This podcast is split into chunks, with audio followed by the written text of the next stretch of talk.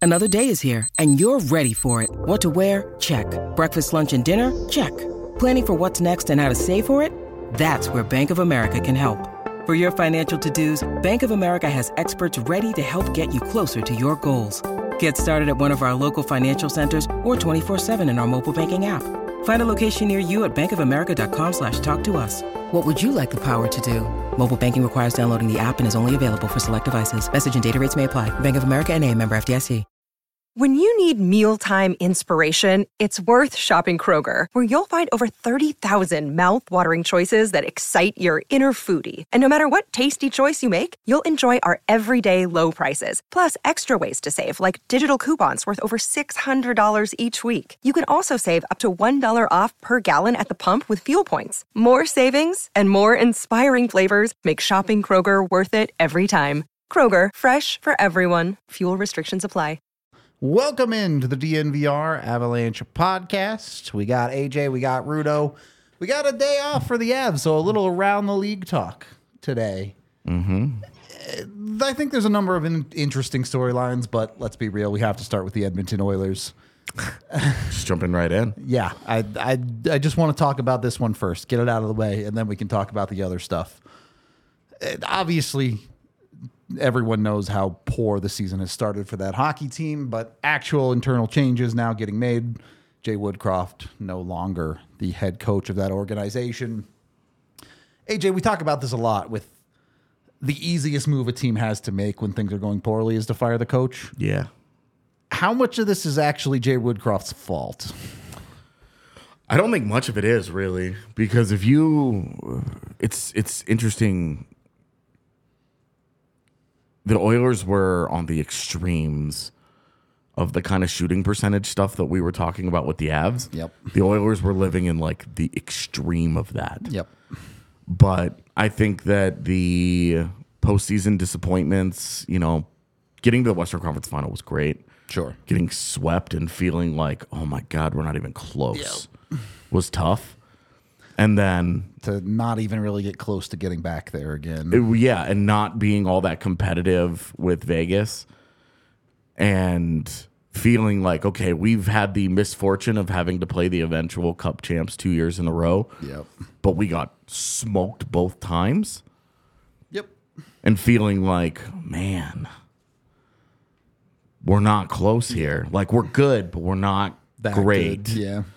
And then you look at the team, and it's always been flawed. And it was everybody has known that the goaltending was going to be a question mark. I don't think anyone thought it was going to go this catastrophically bad. like but this is this is cratering. Yeah. like Jack Campbell's not even in the NHL. And four before the million year, dollars like sitting on your AHL team, yeah. you know, um, it, as if it needed it, but one more feather in the cap of stop pretending preseason is important because Jack Campbell was the shit during preseason. Real games started. You remember first game of the season, they lose eight to one Yep. to Vancouver. And who's the other team living on the Has other been the side of hottest team in the percentages? NHL, yeah. And so Woodcroft, you know, Woodcroft is I think Woodcroft comes comes across kind of smarmy. I would agree. But I also think that you look at the changes he made with that team and you look at the underlyings and the way that they played under him. I think he's, I think he's a solid coach. And I think that that's still a good hockey team. There's no way they're this bad. They've got they've got problems but every team does. Yeah. You know, Not every team is two Uh, like- and twelve. right and that's that's where like if you look at you look at the abs position where you're like dude they're the bad has been so brutally bad that everybody's a little on edge about it and they're nine and five yeah. It- When that's the bad, you feel pretty good compared to an Edmonton Oilers. yeah and they are sec- in second place in their division Yep.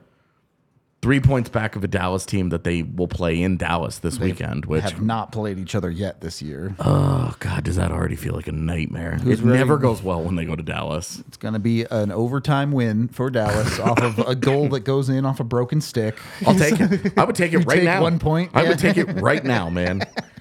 because first of all, the last two Saturdays have gone horribly. That's true. But anyway, about the Oilers, like I think Jay Woodcroft is a good coach. I think Edmonton is a solid team. It's obviously a flawed team, Yep. uh, and it's a team that really could use a major change of personality. Yep. as, as good as I think Woodcroft is as a coach, he's kind of a nerd. And, you know, nerds are great on podcasts.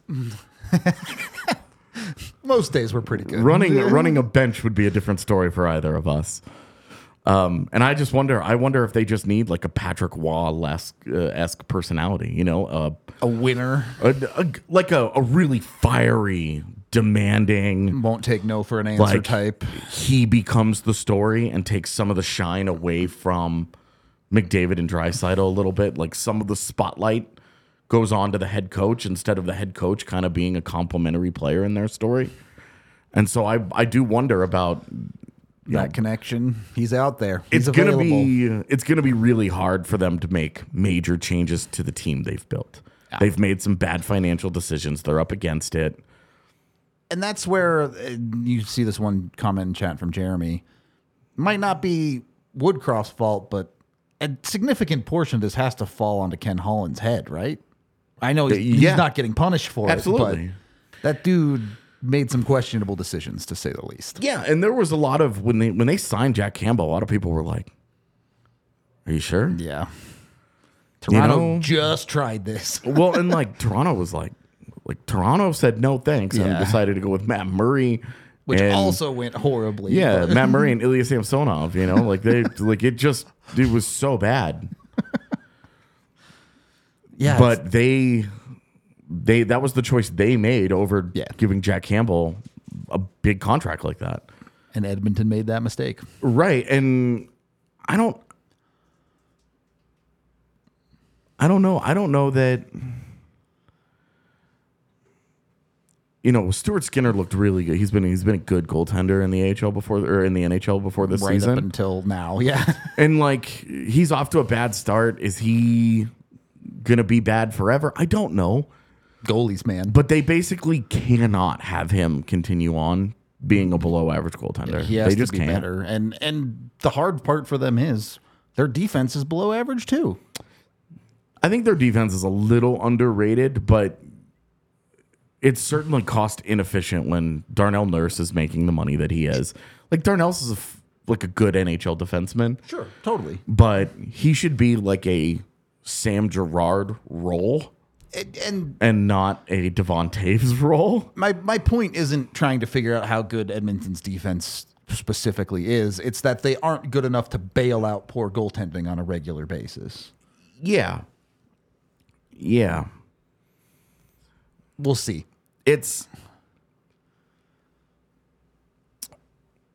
I know I'm I certainly wasn't alone. I really liked Edmonton coming into the season. I still think that's a good hockey club. I think I had them winning their division. I in Our did. predictions. So so I think that's still a good team, but they have put themselves into such a hole now.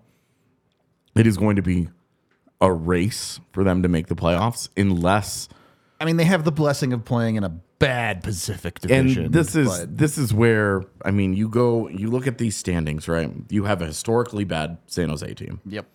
You're not worried about them. You have, for all of Edmonton's problems, they are one point behind the Flames. So the Flames have tons of issues of their Who own. we will talk about later in the show. and then you have Seattle and Anaheim there.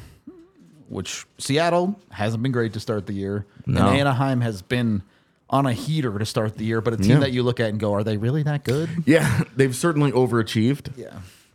And it is fair to expect some kind of tail off from the Ducks. But as long as they continue to play hard, they definitely do have the talent. You know, you always have to wonder about young lineups like that. Uh, What happens when they hit the skids? You know, what happens when some of the rookies, some of the second year guys hit a wall, you know, and stop playing great hockey for some stretches? You know, but point being that division is ripe for Edmonton to climb. Yep. And- but uh, uh, the hard part of that is you're talking about an Edmonton team who has to climb to get into the wi- first wild card spot. Yeah. You really have. It's already going to be hard for them to catch certain. Obviously, Vegas is running away with that division, but even Vancouver and LA are are a big mountain for Edmonton to get to. And you know, maybe Vancouver falls off. Whatever you want to say. I know they they've been wicked hot, and there's likely to be some regression there. But you're talking about a team that is moving in the wrong direction when you're looking at their reward if they manage to turn it around is playing Vegas in the first round again. Yeah. Tough. Yeah, you're they are 10 points behind. Third place LA. That's that's a long way to climb. It's it's mid-November, but that's a long way to go. And it's it's easy to look at it and say, guys, they've only played 14, I 14 think. games. Yeah. they've only played 14 games.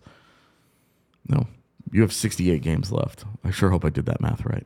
Yep, no, that's right. They have 68 games left. Like there's time, but you have to be 5 wins better than the Kings the rest of the way to just catch them. Yep. For third. Do we expect Vancouver to come back to earth a little bit? Yeah. But are they going to come back to earth so much? right. I don't know that that's the case. That's a talented team. And when you get off to that kind of start, it's hard to blow it.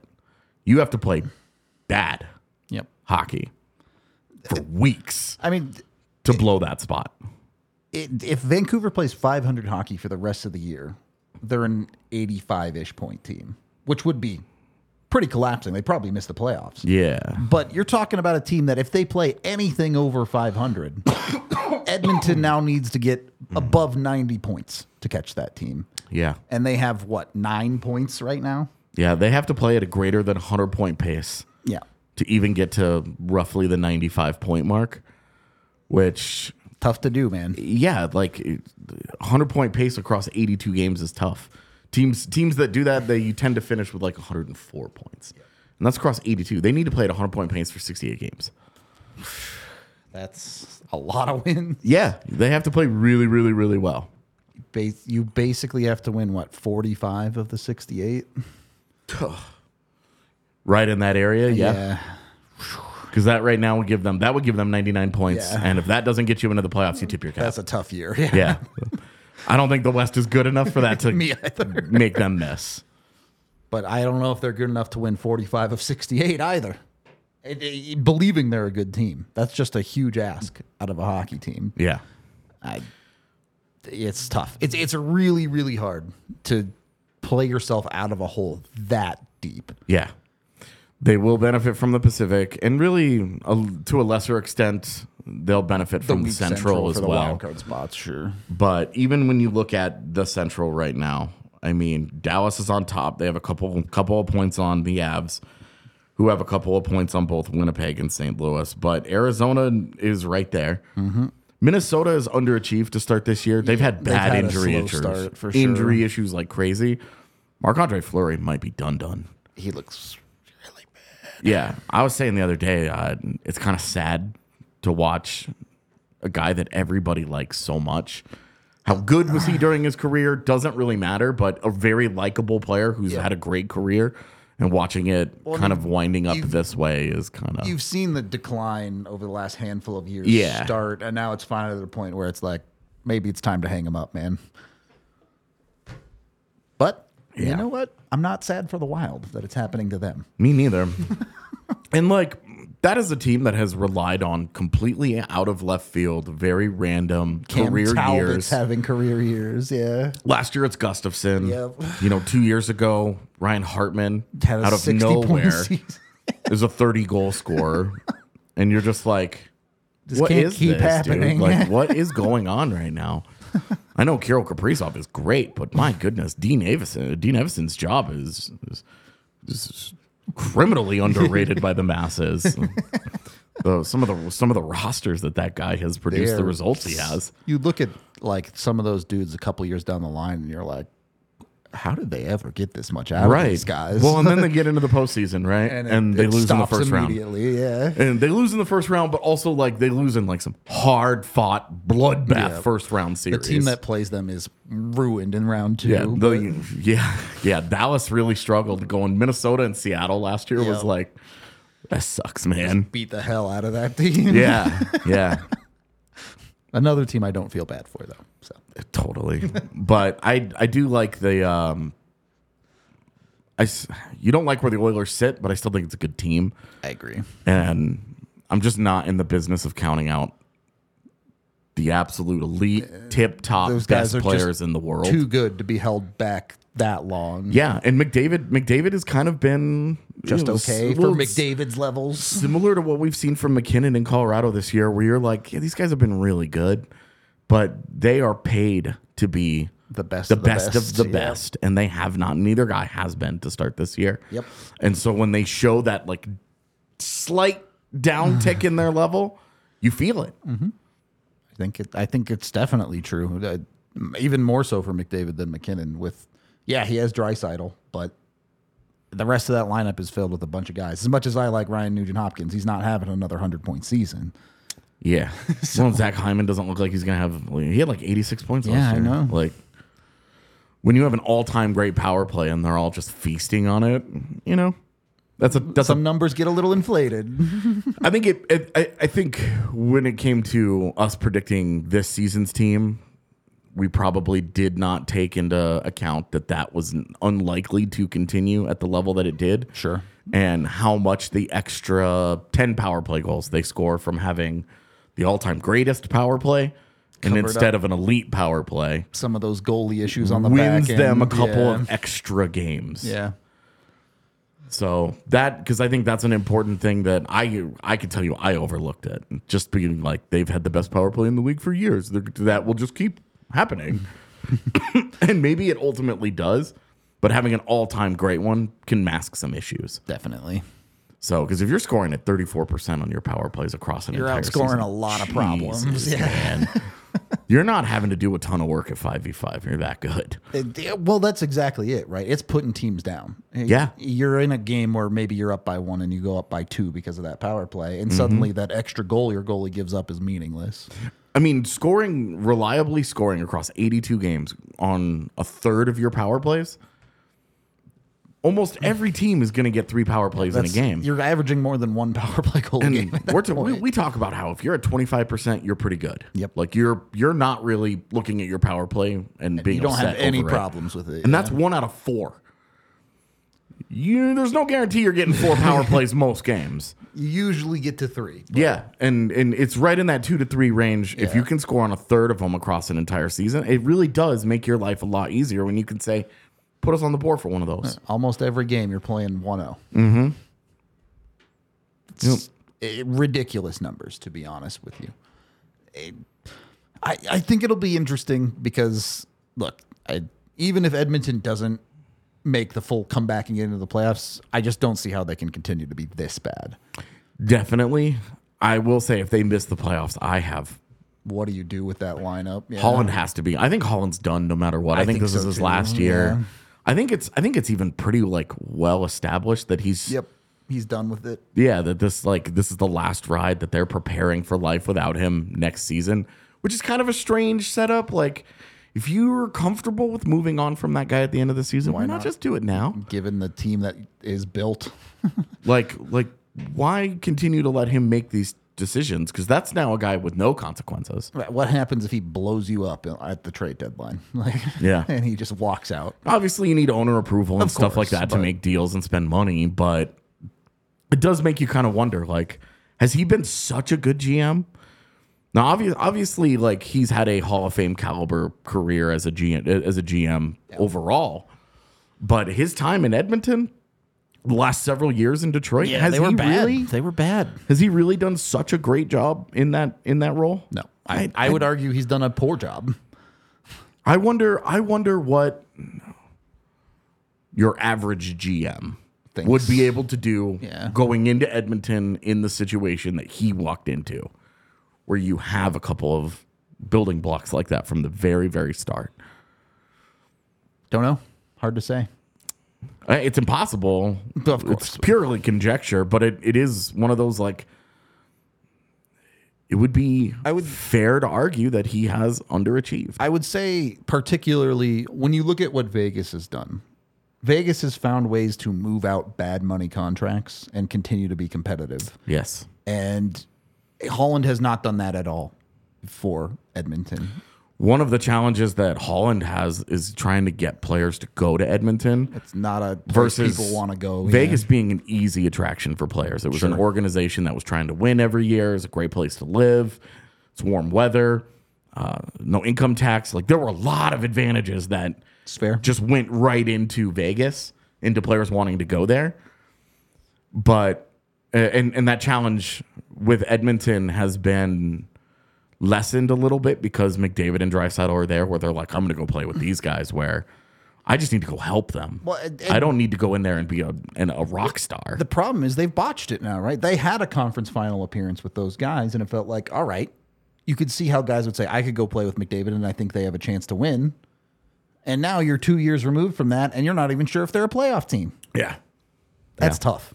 yeah. And how much money do they have spending on goaltending right now? Uh, it's what, like Three three point- million, yeah. Three point four for Georgiev, And then- two million for Frankie. which is now dead money. And but- which is now less than a million for Prosvetov. But you're saying that they walked into the season saying we are spending a little over five million dollars. which Edmonton is nearly spending on Jack Campbell alone. They spent five, and I think they spent five. I think it was four point nine or whatever. Okay, but yeah. so we'll call it five. Yeah, five million on Campbell alone, who's now in the AHL. You can't get that wrong. And then you, Skinner is making a little over three.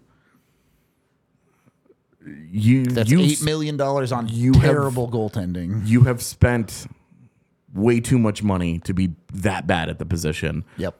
in in a position that has become one of the most cost efficient in the NHL because teams stopped handing out those deals to goaltenders. The guys getting those deals have some level of track record. I mean, even even Philip Grubauer, when he signed his contract, Yep. was a way better bet. Now it hasn't gone great, but was a way better bet There was at least a good track record there to jump off. exactly. Then it was a much stronger track record than what Jack Campbell ever had. Yep. And that was one of those we can't even say this is just hindsight. this is one that everybody saw coming from the beginning. This is worst case scenario in terms of that outcome. But no one was expecting it to be great. Yeah. It's a tough look. Yeah. And Skinner, you know, if if you were signing Jack Campbell with the idea of Skinner is going to eventually take over the job, why? Why give him 5 years at that price tag? You just locked yourself into something you didn't even want. Exactly. And- And now you're paying a price for it. This is this is the price of a bad decision at that position. And this is it's almost a warning sign to the Avalanche of you guys have been playing hot potato in net for a few years now and you've been- you've done a phenomenal job of it. Yep. A phenomenal job of it. Have not missed. But at the end of next season when Georgiev's a free agent, you just have to be careful. Yep. You have to be careful because when you get it wrong, You're Edmonton. it, it sinks everything else you do. Yep. More than any other position, that is more damaging than even the Darnell Nurse contract, who, again, is a fine NHL player. He is overpaid, No doubt about it. but he is a fine player. If they were getting fine play out of either one of those goaltenders, You'd be fine. they would be in the middle of the Pacific Probably wouldn't Division, be great, but you'd be fine. and we would not have spent 20 minutes on this. Exactly right. Uh, if you are handling dangerous materials like the Edmonton Oilers, make sure you get Hestra job gloves. They have fantastic job gloves that you can wear in any weather. It's great for the snow that's coming here to Colorado. It's great for any work you're doing. I have him in my car, just waiting for a snow day. Right, I know. just waiting and not complaining about it. The weather has just been too good to justify me getting to use you them know yet, it's but coming. You know it's when coming. when it gets here, I'm I'm prepared. I am ready. Uh, Hestra is a glove company and only a glove company. That's the only thing they do, and they've been doing it for over 85 years. So they make the best gloves. You don't need to trash any of your old gloves. You can just use Hestra instead for all of that hard work, whether it's out shoveling your front driveway of the snow, or maybe you're on a work site and doing your job. Either way, Hestra has you covered. You can go to hestrajob.us and purchase with the DNVR job code to get 30% off your pair of Hestra gloves today. It's literally great for everything. Whatever you want to do, keep your hands warm. They got it totally covered. You want to go out and work in the garden, pull up some weeds, works for that too. You name it, They've got you covered. Their headquarters are located in Arvada, so they're local here to Colorado. Like I said, they've been here for like 90 years. It's outrageous how long they've been doing it. Uh, again, head over to hesterjobs.us and use the DNVR job code to get 30% off your next purchase of gloves. Or if you're looking to order for your work team, you can email josh at hestrausa.com for bulk orders. Dude, imagine having a business 90 years. It's ridiculous. You're talking you- they that business started on the tail end of the Great Depression. Yep. Went through the Second World War. all of the other things that happened Yep. between that and COVID and still survived. I'll still going It's- strong. Incredibly impressive, You always honestly. need working gloves. When do you not? When you're a nerd who sits in his basement like me, I didn't- I tell I was like, I'm gonna wear those gloves to fix my computer, and then I was like, no, we're good. No, they they are very much the warm weather gloves Yeah. for me, not the not the working part. I'm probably not getting the full use out of them. But, Yeah. but hey, they work for warm weather gloves too. So You should do you should do yard work. I do. Yeah, I mean, sure, I could use them for yard work. Sarah's more of the weed puller. So That tracks. I actually buy that. I I will like take care of the actual lawn, but she like wants to like plant stuff and do all the gardening, and I'm like, ah, it's not for me. But hey, she can use my pair of Hester gloves, so got it covered. Uh, also brought to you by Bet. 365. You can go over there and get in on the action. It's never ordinary when you're betting on Bet365. Uh, you have two offers that you can get from Bet365 right now when you sign up for a new account. You can get a first bet safety net of $1,000. So if you want to go hard on your first bet, up to $1,000, they will cover it for you. Or if you want to bet $5 on anything, you can get $150 in bonus bets when you sign up with code DNVR365. Whichever one you want to do, maybe uh, consider splashing some cash on the DNVR custom bet. We have our very own bet over at Bet365 that Dre usually puts up there for us. He's pretty good at what he does, so it's always good to ride with Dre and DNVR with our custom bet and that DNVR365 code. Get over there, bet on whatever you feel. Uh, maybe you think Edmonton's going to continue to tank. Maybe you think the Avs are going to c- continue to give up the first goal of the game, whatever it might be.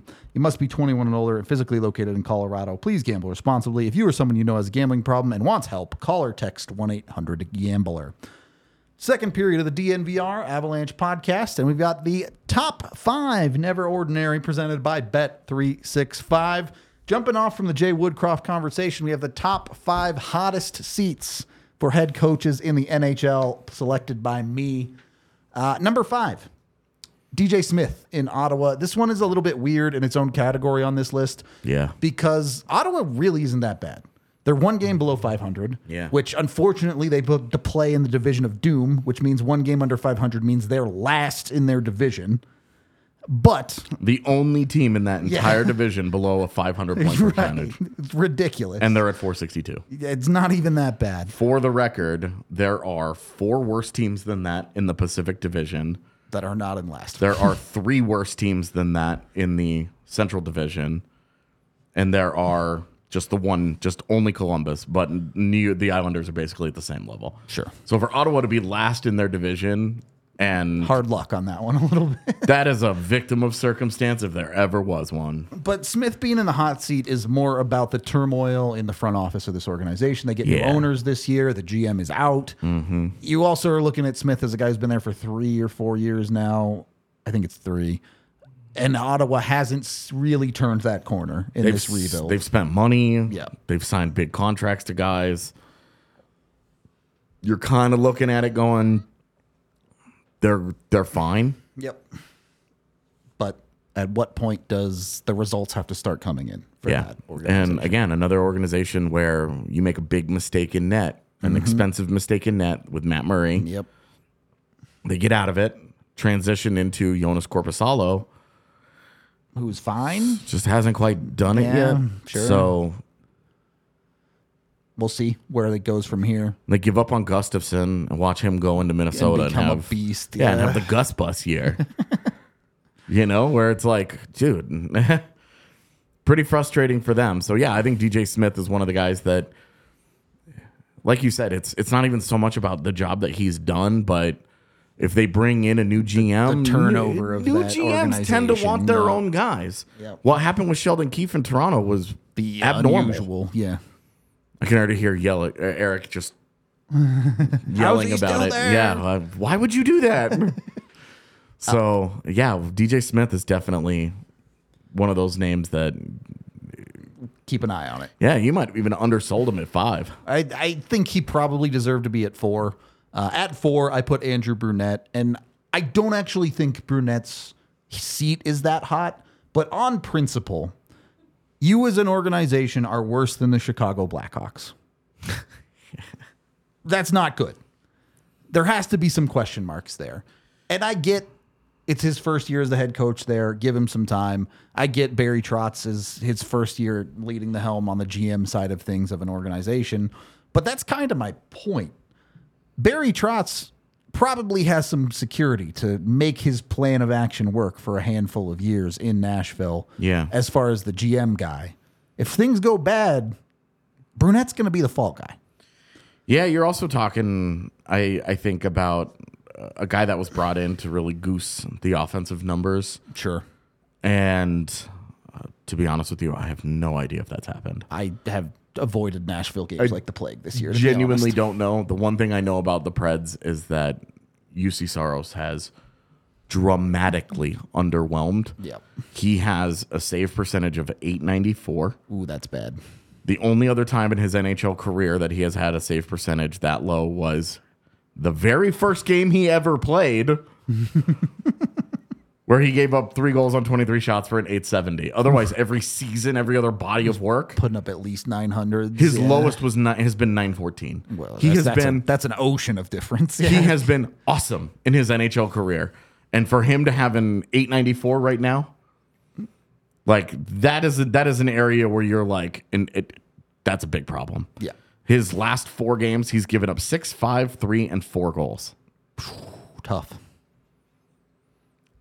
He needs, he needs the get right game like Georgiev had the other night. his job is much harder than Georgiev's. That is true. He is regularly facing 30 shots per game. yeah.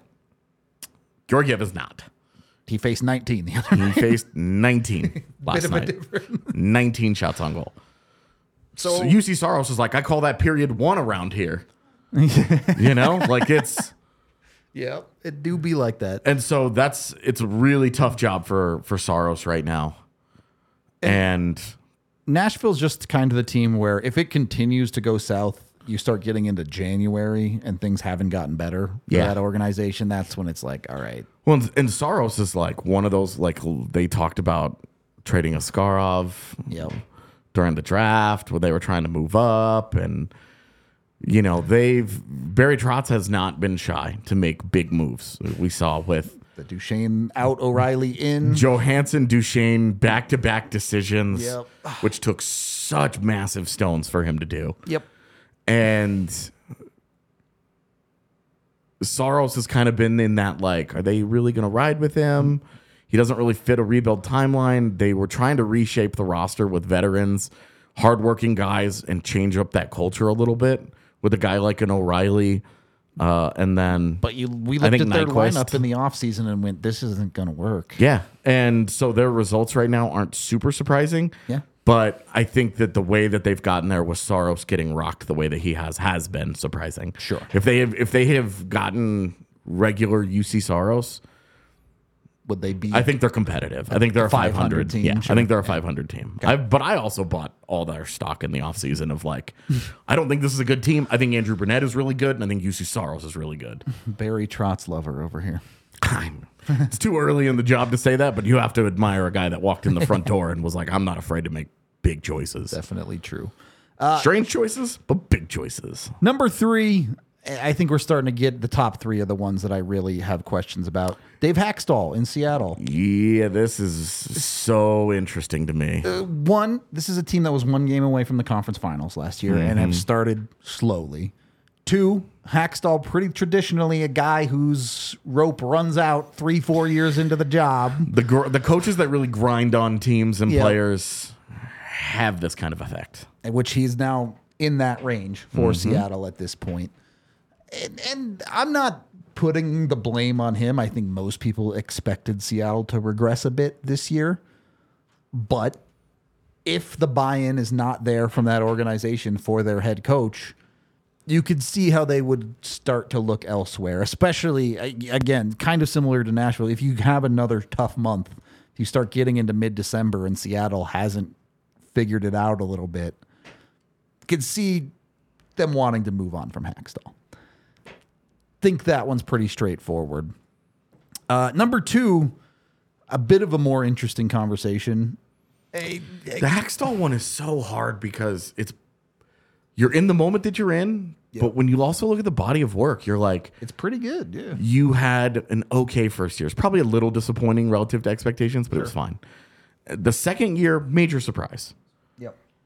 super percentage driven, which I think you have to look at if you're running an organization. And s- that's such a sharp organization in terms of their They analytics should staff understand that I yeah. think they know that they're looking at that and they're going, "We didn't think this was going to happen again." this is a reasonable downturn. This yeah. is a little like Matty Beniers is off to a glacial start this season. Yep. And that is that's the guy that you're kind of turning the franchise keys over and saying yeah, with the you're con- our first franchise player. with the continued injuries to guys like Burakovsky too. They don't really Yeah. have other choices. And you might be shocked to know this. Their goaltending Yeah, is the same as it has been its entire existence. not good. Joey DeCord was bad last night. He was. Philip Grubauer against teams who are not the Avalanche has been bad. It's just it's not been good enough for that for that team, and you do start to wonder. I saw one of the Kraken um, people last night tweeting, "Oh, has Dave Haxtell lost the room?" And my initial reaction was, "You guys just went to a second round. You've won. You won a playoff round in year two. How can we?" But actually, I wonder. Yep. Because this is a bad start. They have five wins in fourteen games. Bad. That's bad. It's it's not catastrophic Ag- again in part because they're in a weak Pacific Division where you Yeah. can get away with that a little bit. Yeah. If you were going to pick one division to be in That's the one. to stay competitive with a bad start, that that is the one. But you we, we just spent an entire segment on we expect the Oilers to rebound on s- on some level. If those guys also pass you, your room for making the pl- the playoffs dries up very Basically quickly. none. Yeah. It's it's basically one wild card spot. If the Oilers figure it out and actually like push for that for a postseason spot, it's going to be very tough sledding for them. And if you miss the postseason two out of three years, and your one is as percentage driven as it like historically percentage driven that the Kraken got last year, and you look at how the first round series unfolded with the Avs, where They squeak through it. you get by on the thinnest of margins and everything goes your way where you're like hey well, the, the end result is the end result but do we think this is sus- do we think this is repeatable the answer should be no a team that probably doesn't want the Avs in round one again this year. right now they would probably just be excited to be part of round one Uh, dave hextall sure would be He still has So a job if they that make is it, that yeah. is a guy that i am i do really wonder like are we coming to the end here yeah. especially with a guy. Again, I think Jay Woolcroft is a really good coach.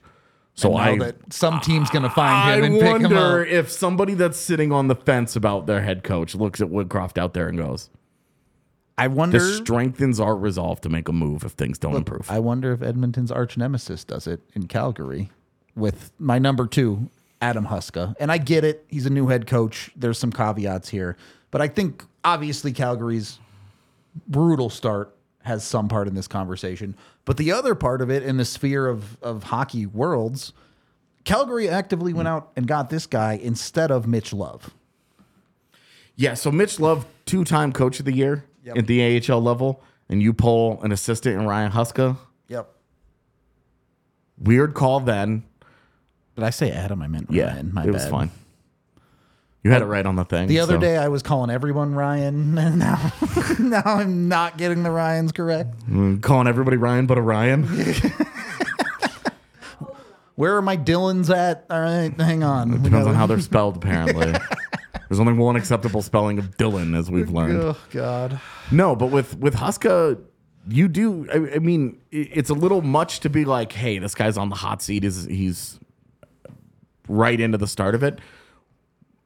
But you had Mitch Love right there, and you're maybe Mitch Love doesn't become a great NHL head coach, but using the information that you had at the time, s- it was a strange call. It was a strange call. It seemed like such an easy promotion. What more does a guy have to do in your organization? Then be the best coach in his league. Yeah. One step At- below the NHL. Exactly. At the second best league in the world in the AHL. He's AH, he's two-time AHL coach of the year. They've had a bunch of great players with the Wranglers and they've they're they're almost like it's almost malpractice what they've done. building such a great AHL program and then not using it, not on the coaching level or on the player level. What are you doing with it? And, and the weird part of it is you're starting to see these track records of success of these guys in recent years, like a Jared Bednar. Greg Cronin's off to a great start in Seattle, or in not Seattle, in Anaheim. There are now guys that have come up through these AHL coaching ranks in the last handful of years that you can say, hey, this process is working. We don't have to jump back on the coaching carousel that is so prevalent in the NHL. Now, to be fair, Huska was not one of those retread type coaches but it's just weird to move away from a system that is starting to become proven for finding head coaches. Yeah, and you know it's easy to look at. You know, Jay Woodcroft just got fired, but Jay Woodcroft was a pretty successful coach coming through the AHL ranks himself. And when he first got to Edmonton, it was it went well. It went very well, and last year that was a good hockey team. Yep. You know, Sometimes things don't work and- out, but- Yeah, and it's not Jay Woodcroft's fault that he's never had a good goaltender. Yep. he's done pretty well with the roster he's been given. And you know, Woodcroft, Bednar, Cooper, now Cronin. I mean, you're you are looking at the AHL pipeline and saying it has produced some good coaches. Now it's still early with Cronin and Anaheim, but a good start. It's a promising enough start. It, unlike what some of these other teams have done. Un- Unlike what Calgary has done with Huska. Yep. Yeah. It's it'll be interesting to see how it plays out. Again, it's his first year, so I don't think they're gonna do anything too crazy, especially when you look at last year where they were so desperate to move on from Sutter. It'll be interesting. Uh, and then number one, everyone should know that it's David Quinn in San Jose. When your organization has two wins in 15 games, Yeah. it seems pretty hot. Yeah, and that's it's weird. We have three guys on here who are in the first year on the job. Yep. But that's the kind of season that it's been. When they when you've been that bad, right. Right. it's tough. And this it it reinforces what we talked about with Woodcroft and Edmonton of if you're going to make a major change, the easiest thing to do is fire the coach. Yep. It's the easiest change that you can make. Trading multiple players You don't have to deal with money is- in, money out. is especially difficult when you are up against the cap, uh, a la the Oilers. Yep. Changing out a GM is an entire organizational shift from top to bottom that is very hard to do in the middle of a season, Yep. as we've seen with DJ Smith and Ottawa. Yep. Yeah, Keefe Sheldon Keefe would be an interesting one too because what's it's almost like he's been forgotten about Yeah. because they were like, "Hey, we're going to give him a we're going to give him a try. We're going to try, you know, we're going to we're going to continuity here." And Toronto's been just good enough to keep him out of like the danger zone. yeah, Um, where where Toronto's been like you're you're looking at their start and you're like, "Look, you're 8-5 and 2." Yeah. You're not off to an amazing start. but you're not struggling either. but yeah, you're you're doing okay, and you you certainly one of the teams in front of you in Detroit. You're like we can catch them. not overly concerned across 82 games. you know. Yeah. Florida and Boston, I think, are Florida really really impressive with the um, Ekblad and Montour injuries. then they should be back soon, I was just checking. I was talking to Tiff before the show. picking up fantasy moves. Well, I have Montour on my IR. Ah. And so I'm just like counting down, and I really wanted him to make his debut in San Jose tonight. so you can get those extra. You need the fantasy points. It's Tuesday. Yes, I do. um, but I would also like with Keefe. With, with Keefe, it's kind of a known quantity of I I. Unless they bottom out the way that Woodcroft and the Oilers did, I think he probably keeps it through the end of It's the an year. off-season thing. Yeah. The one I somebody in chat mentioned uh, Rod Brindamore. That's not the guy I'm keeping an eye on. The other one I'm really watching is John Cooper. For as much legacy and all the success that they've had, If they struggle after getting Vassy back, sure. yeah, But I really think he's got a pretty much free pass for now. for now because you are like Jonas Johansson's my starting goaltender, and we've you know they're again six five and four. Not heinous, but Right. But if- disappointing for if that you're going to lose organization. games, do it in overtime. Yeah, true. That's, so that's worth a point. yeah, and they are right in the thick of the most competitive division in the NHL right now, in that death ball that is the Atlantic. Yep. and they're right. They're they're involved in it. You are starting to wonder about it a little bit. But- I wonder about a guy like Stamkos personally, where I'm like, hey, if they're out of it, is this is they eh, they are this year's St. Louis, where they just say this era It's time to reset. I think we're good. yeah. We're not gonna we're not gonna give Stamkos a long term deal. Yeah. And I wonder if that guy becomes a viable trade piece for somebody out there. That'd be wild. You know, Not a Rijo believer. no, I'm not. Okay. I'd take Stamkos over Rijo every day of the week. That's For the why record. I'm not. I don't think he's been bad, but I think you watch him and you're like, all the things we were concerned about, we've seen. Yep. All the things we were excited about, we've seen. It's been inconsistent. That's who he Turns out is. it's Yeah. Ryan Johansson. That, So that was our top five presented by Bet365. Uh, we are also brought to you by Game Time. If you want to get tickets to see one of these terrible teams or maybe one of the good teams in the league, Game Time is the way to do it. And when you sign up with code DNVR, you get $20 off your first purchase. Join the over 15 million people who've gotten tickets through Game Time. Even if you don't want to go to a sporting event, maybe you want to go to a concert or you want to go to the theater or whatever it is, Game Time has those tickets available. You can also get fantastic prices if you follow the strats that they have on there. You can wait for last minute tickets, save money that way. You can get the section selector, save money that way. Even if you find cheaper tickets somewhere else, Game Time will reimburse you 110% of the ticket price. So, Game Time out there, the best way to find tickets. Go download the app today. Use the DNVR code, get that $20 off, and go enjoy whatever event it is you are going to. And then make sure you can go to that event without having to worry about your house or business by using Red Hawk Roofing. They will come out, they'll give you a free inspection, no obligations at all. They'll even take a bunch of pictures, they'll break everything down for you, they'll show you what's going on with your roof. Maybe it'll come back great and they'll say, hey, your roof is awesome, you don't need anything. Maybe it'll come back, you might have some damage, we might need something to get fixed. Red Hawk Roofing can do that for you, even if it's an emergency situation. Maybe you spring a leak in the middle of the night, they're available 24 7 and they will respond quickly to come out and fix whatever problem you might have. Go hit them up today at redhawkroofing.com. They're a, a local business here with the NVR too, so we appreciate them a ton. They've been doing it for a very long time. At very least, get yourself the free no obligation inspection of your roof. Third period of the DNVR Avalanche podcast.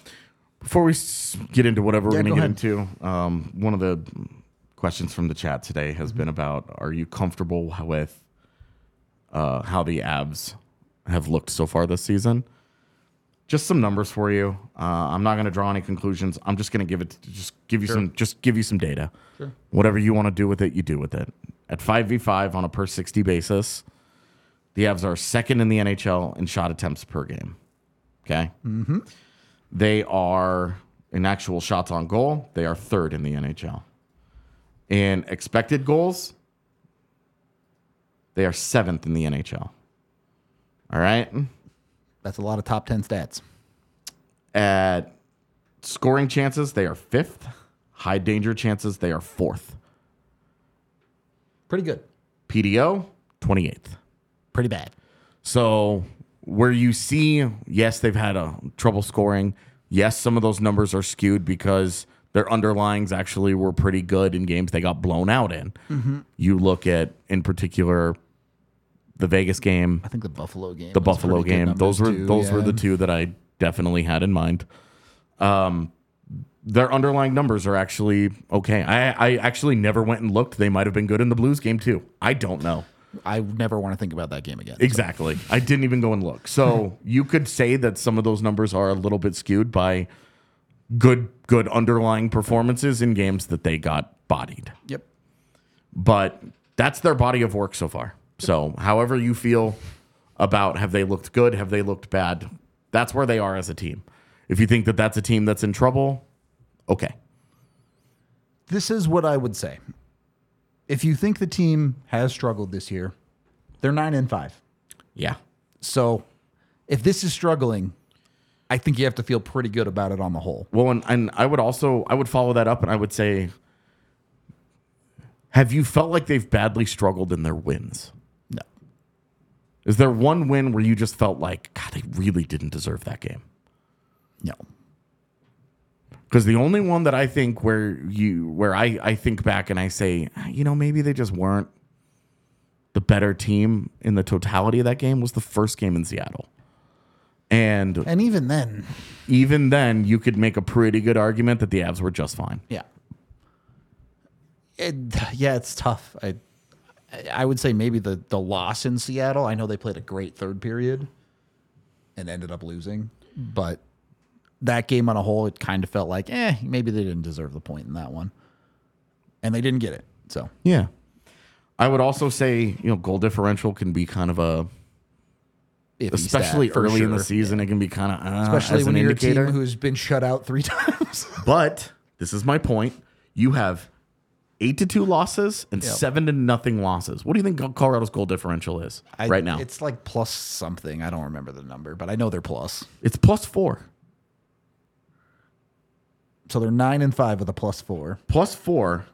And in four of those losses, They're like minus fifteen or something right. ridiculous. Yeah, it's more than that even. minus 21. And in four of their five losses, they are a minus 21 in goal differential. And on the season, they're plus four. so in their nine wins, they have run away from teams. They're plus twenty five, and if you remove those four losses, that's ridiculous. uh, it would be because they're minus one and they're one other loss. Okay, so mine. Yeah. So they're plus twenty four. Yeah. whatever. Bums. so that's.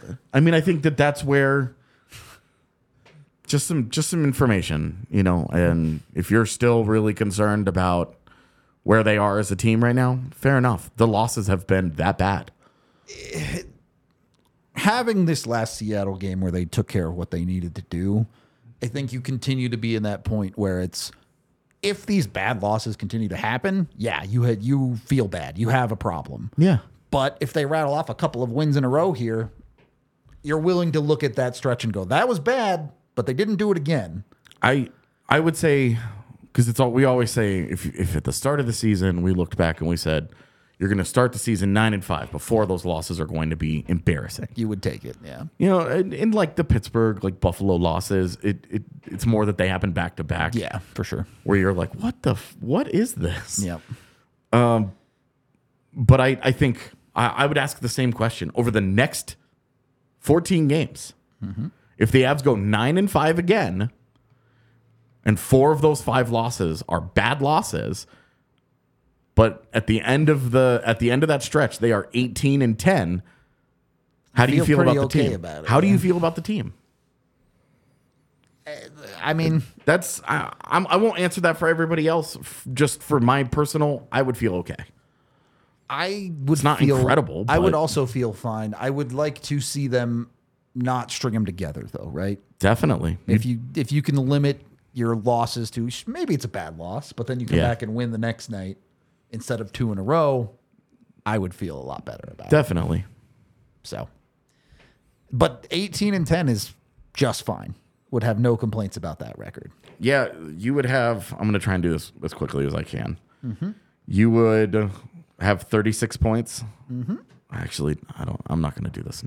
don't do math live on air. It's not worth it. Yeah, we don't have to go too much further. The show's starting to run a little bit long here, but I did want to quickly talk about the other side of the league, at the top of the league. Boston, New York, Vegas. the three teams that are yeah, you can throw Vancouver in there too, but uh, we've already talked about them a good amount and why we believe they're unsustainable. You look at these three teams, I don't think certainly Vegas is that surprising. Are Boston and New York a little bit surprising that they've started as well as they have? Um, I would say the way the Rangers have been because I think when I've the, the small samples here, I've watched a handful of Rangers games. I think they look great. I mean, hard to argue when you're 11, 2, and 1 and a plus 16 differential. Yeah, like I just they offensively they've got the goods. Panarin's off to a great start. They're getting good starts out of Lafreniere. Yep. you know they are they're deep at forward. Yep. Their two three C's uh, options are Philip Hedel and Vincent Trocek. Like that's pretty good, man. So their forward core is legit and it's off to a good start. Their defense, even without Adam Fox, like Adam Fox is really the offensive engine back there.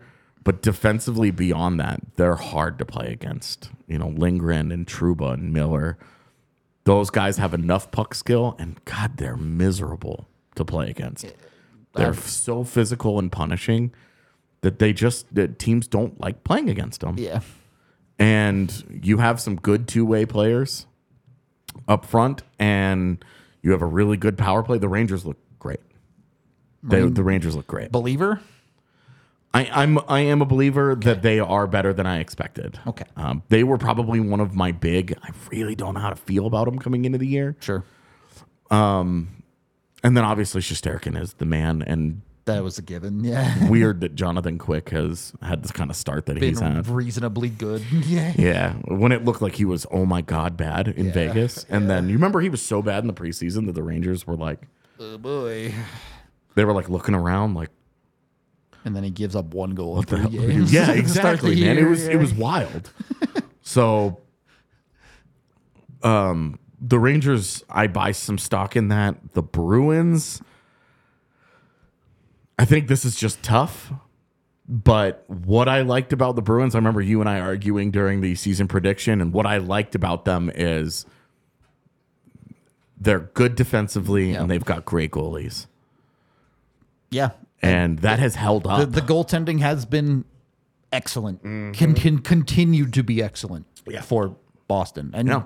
they're going to be a very good team as long as that they get that. Like Absolutely, man. And that's and and that's where the, the Pavel Zaka, Charlie Coyle, those guys have stepped up and played well in the bigger they're roles. Mm-hmm. getting enough to replace the Bergerons and Krejcis. Exactly. I wouldn't say it's great, but it's enough. Yeah, and I saw somebody in chat mention, "Oh, they've they've played bad teams." Sure. They have had a very easy schedule. It's but Mm-hmm. true. also they've beat bad teams and You can if only you're- play who you're playing. and and if you're comfortably beating bad teams chances are you're not a bad team yourself That's true.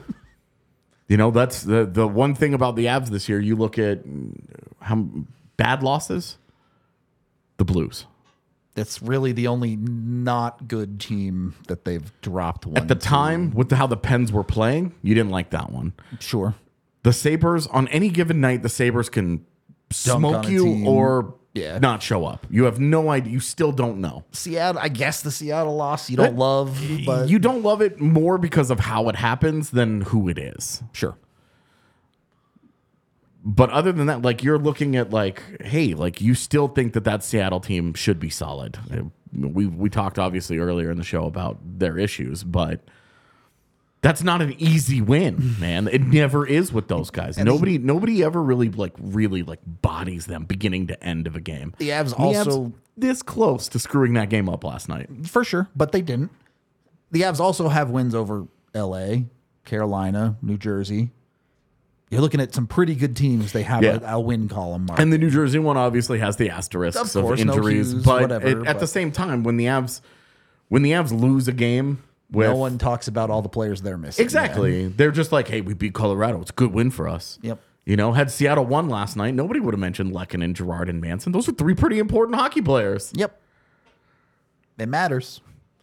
So you know, overcoming that adversity is part of the gig, and that's a tough. That's tough for Jersey, but that's life. You just you just got to find a way. You think it's been easy for Boston? They're without their top two centers too.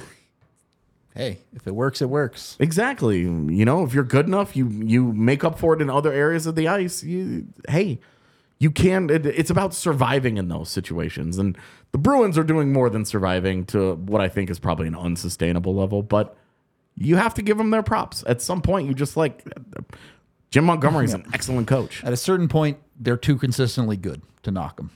Like, a- as much as I didn't believe in them in the offseason, a start like that is pretty undeniable. Yeah. Question here in chat Do you guys still feel like the Avs are the best team in the Central? I do. Uh, more so for things we've talked about over this last stretch. I think Dallas right now is playing about as good as they can. I don't know how much higher that ceiling is for that hockey team. Yeah. And I think the Avs ceiling is quite a bit higher than what we've seen so far this year. I, I I feel the same way about the Dallas Colorado thing as I did at the start of the year. I think it's close. Sure. I think the Avs are a little bit better because their best players are better. But I think it's I think it's close between them. I don't think it's a big gap. honestly, i- in a in a straight up matchup between them, you might just be asking, is Georgiev better in that series or is Ottinger better in that series? And whoever gets Yeah. the better goaltending probably wins the thing. Yeah. So Yeah, this this comment about the Avs have no depth. You can continue to say this all day and it's just still not going to be true. Like Ryan Johansson has what like 6 goals this year? Ross Colton scored last night. Right. So did Val Nichushkin, Yeah, I don't know. you know, and you You've gotten all the hand wringing about Tomas Tatar is six assists in 14 games. It's not for a third liner. He's on perfectly fine production pace. right. And you can watch it and say, my gosh, Tomas Tatar has underwhelmed. I But also tweeted it out on my way into work today. Jonathan Druin has provided the best expected goals for of anyone on the Avs. So it's uh, the puck just might not be going in for him right now, but their depth is doing a lot of good things. and I think that that's been like I think it's been that that's been the case of like we've talked about the underlying numbers. We've seen a little bit of that. Yep. Yeah, like like Dallas has not out like significantly outplayed the Avs to this point. Uh, Their losses just haven't been embarrassing. Yep. But again, Colorado's Colorado's wins they have 9 of them and they're right there. Yep. The the Stars have 10 wins. Uh, the Avs have more regulation wins. The Avs are taking care of business. The Stars are once again relying on getting into overtime This to, is- to do things. It's very much it's too early in the season to start talking about how oh the Avs control their own destiny or whatever. Totally. But these two teams still haven't played each other. Yeah. You don't have a head-to-head matchup between these Yeah. two teams. And I mean, oh no, you're getting carried by your best players. Your best players are good. That's uh, kind of the point. yeah, you have three players in, uh, I don't know, there's all these ties in here, but it looks like right around the top 25 in scoring. You have three of the, you continue to have three of the best players. So it's weird that it becomes a knock on the Avalanche of, oh, they're being carried by their best players. Of course they are. it would be much more concerning if their best players were bad. Yeah. Do you think Vancouver has three players in the top five of scoring in the NHL right now? Do you think they'd be anywhere near their record without that? Right. Like being being carried by your best players is how you win in the NHL. Yep. Your best players determine your the outcome more often than not. There's always this obsession over depth, and it's of course important. You need good depth players, Mm-hmm. but your best players are the guys who who get you there. And you know, you're you're quietly ignoring you've gotten really good depth play out of Olafson and O'Connor. Even if it isn't yeah, Yeah. O'Connor obviously the shorthanded production is great. yeah, Your fourth line guys aren't going to provide you a whole lot of production. if you get 20 points out of those guys, you're happy. and they've Yeah. done they've done a good job of being the fourth line. Especially I think we've talked about it a lot of the Avs bad losses. If you're looking for a line that's doing the good work, it's been that line. exactly. And The injuries have turned it into kind of a mishmash. Sure, at but this like, moment it's a little messy, but but like yeah, the the Oilers the Oilers have had a goaltending problem, like, and uh, this concept that the Oilers have been a two man team has been bullshit for a long Ryan time. Nugent Point Ryan Nugent Hopkins had 100 points last year. Right, they had four guys have more than eighty points last season. Like, like this has always been made up. They also went to a conference finals in that time.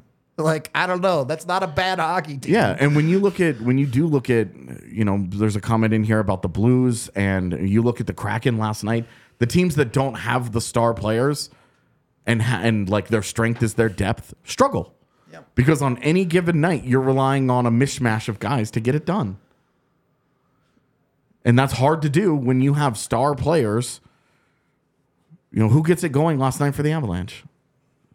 Branton and Yep. scores your first goal. Yep. Your top line. starts it. They also you get your top defenseman gets the insurance goal in the 3rd period for you. They Mm-hmm. Yeah. score critical points. Your top D pairing gives you four points last night. Yep. Your number one center gives you three points. Your number one wing Gets you two. gives you two, and your other top wing on your top line now, and Shushkin gives you a goal. Yep. And then, oh yeah, you also got Ro- a Ross Colton power play goal. Yep. So yeah, like I think it's completely fair to say it needs to be better, but like you need the production. But the way that they've played really hadn't been that bad. I agree. I I think it I, I, I mean, I think you're specifically looking at someone like Druin, who needs to produce more points. the 100%. The underlines it has are to happen. great, but the puck has to start going in. The it has to start happening, but if you continue to play at that kind of level, it will. Yeah. time and time again, you see It eventually over breaks. the course of Yeah. a season, those guys end up producing. Yep. It eventually goes their way. We'll see.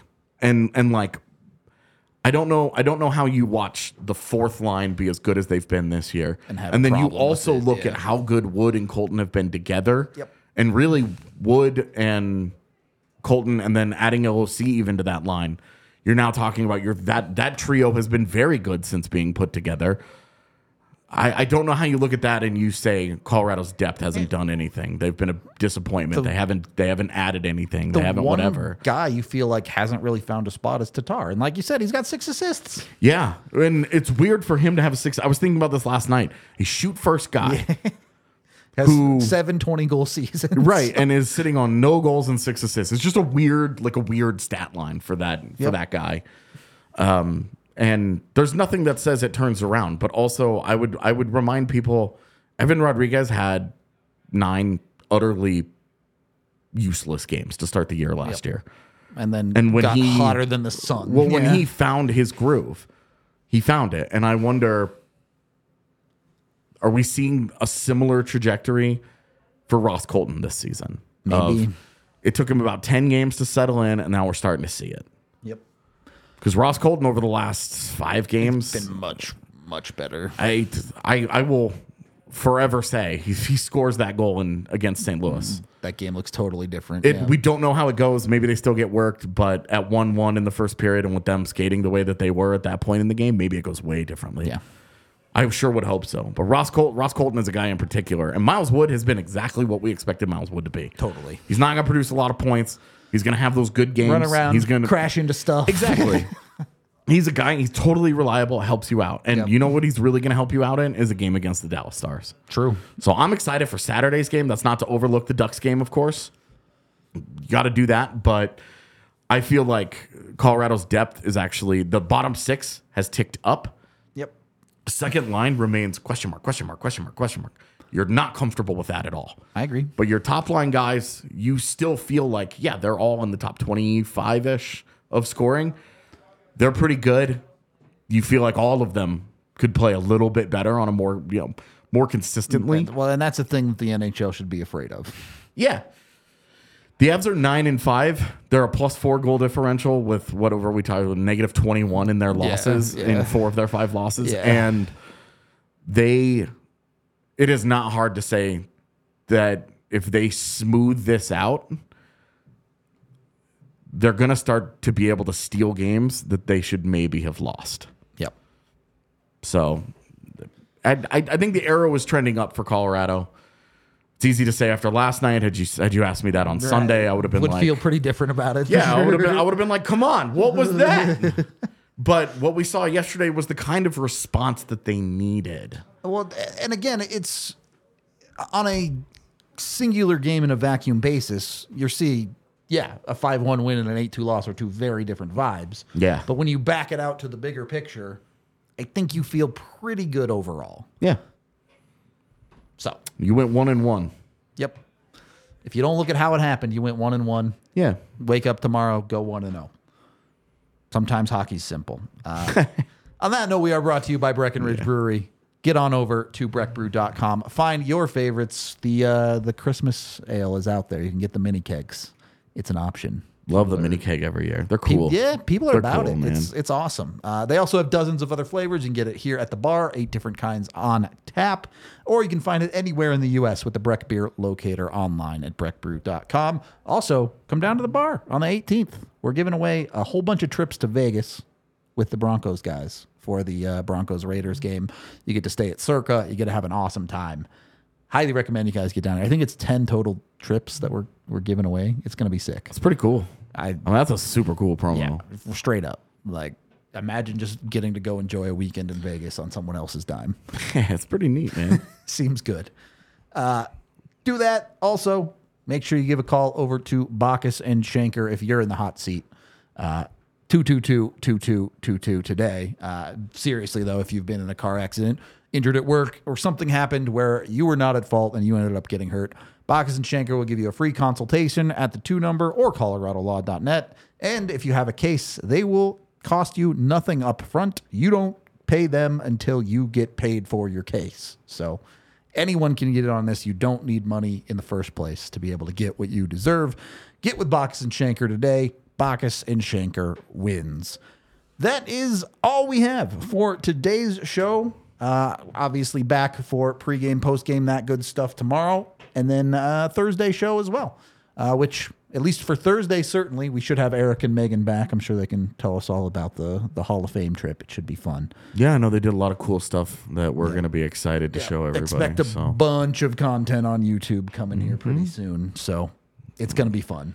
yeah, content that you actually can't get elsewhere. Yep. Uh, it's not just like a you know videos of scrums and stuff. This is like exclusive stuff that. You'll, you'll see the list of people they talk to pretty soon Yeah. here. It's wild.